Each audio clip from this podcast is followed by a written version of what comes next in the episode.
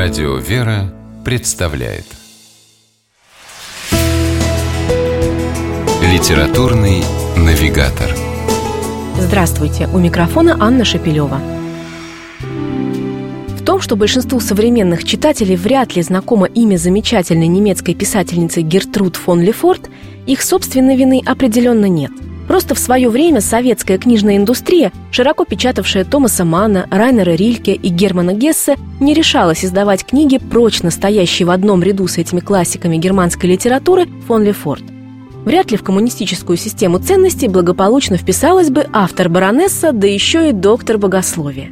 И уж, конечно, ее тексты, все как один написанные с позиции глубоко верующей христианки, не могли появиться в стране, где за веру открыто преследовали – только в начале 2000-х годов произведения Гертруд фон Лефорт наконец-то появились на русском языке. В издательстве Ивана Лимбаха вышли несколько томов ее поэзии и прозы, в том числе замечательный роман «Плат святой Вероники». Написанный в лучших традициях позднего немецкого романтизма, он представляет собой увлекательный философско-психологический экскурс в глубины человеческой души. Однако при этом произведение не превращается в отвлеченно-беспредметное повествование – в нем все вполне конкретно и четко. Есть яркие характерные герои. Юная девушка по имени Вероника, сирота, оставшаяся без матери и никогда не видевшая своего отца. Бабушка, у которой Вероника живет на воспитании. Светская интеллектуалка, харизматичная личность, влюбленная в искусство. Тетя Вероники, набожная молодая женщина. Добрая и отзывчивая служанка Жанет. А еще есть Рим – Вечный город, в котором все эти разные и по возрасту, и по характеру женщины живут. Рим выступает отдельным персонажем, которого Гертруд фон Лефорт в романе «Плат святой Вероники» выписывает едва ли не филиграннее, чем всех остальных. Колизей, форум, храм святого Петра, древние церкви и бесконечные руины, хранящие в себе дух тысячелетий, встают перед взором читателя словно наяву, на их фоне и разыгрывается удивительная история чудесного превращения юной дикарки в душу, однажды расслышавшую сквозь толщу житейских перипетий тихий Божий призыв.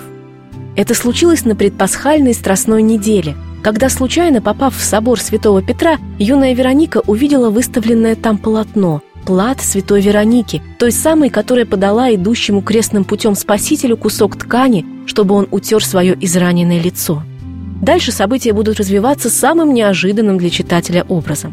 За страницами философских размышлений последуют крутые сюжетные повороты и неожиданные перемены в характерах персонажей. Тончайшие движения их душ, настроений, чувств и даже мыслей писательница передает настолько реалистично, что само повествование как будто дышит и кажется живым.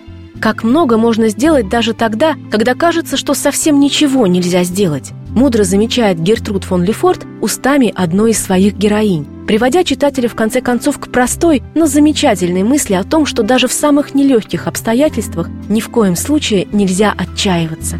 И тогда сам Господь вмешается в ход нашей жизни и навсегда останется в нашем сердце, как запечатлел он тысячелетия назад свой облик на платье святой Вероники.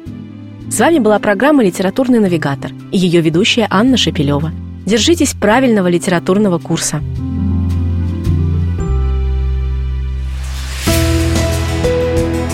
Литературный навигатор.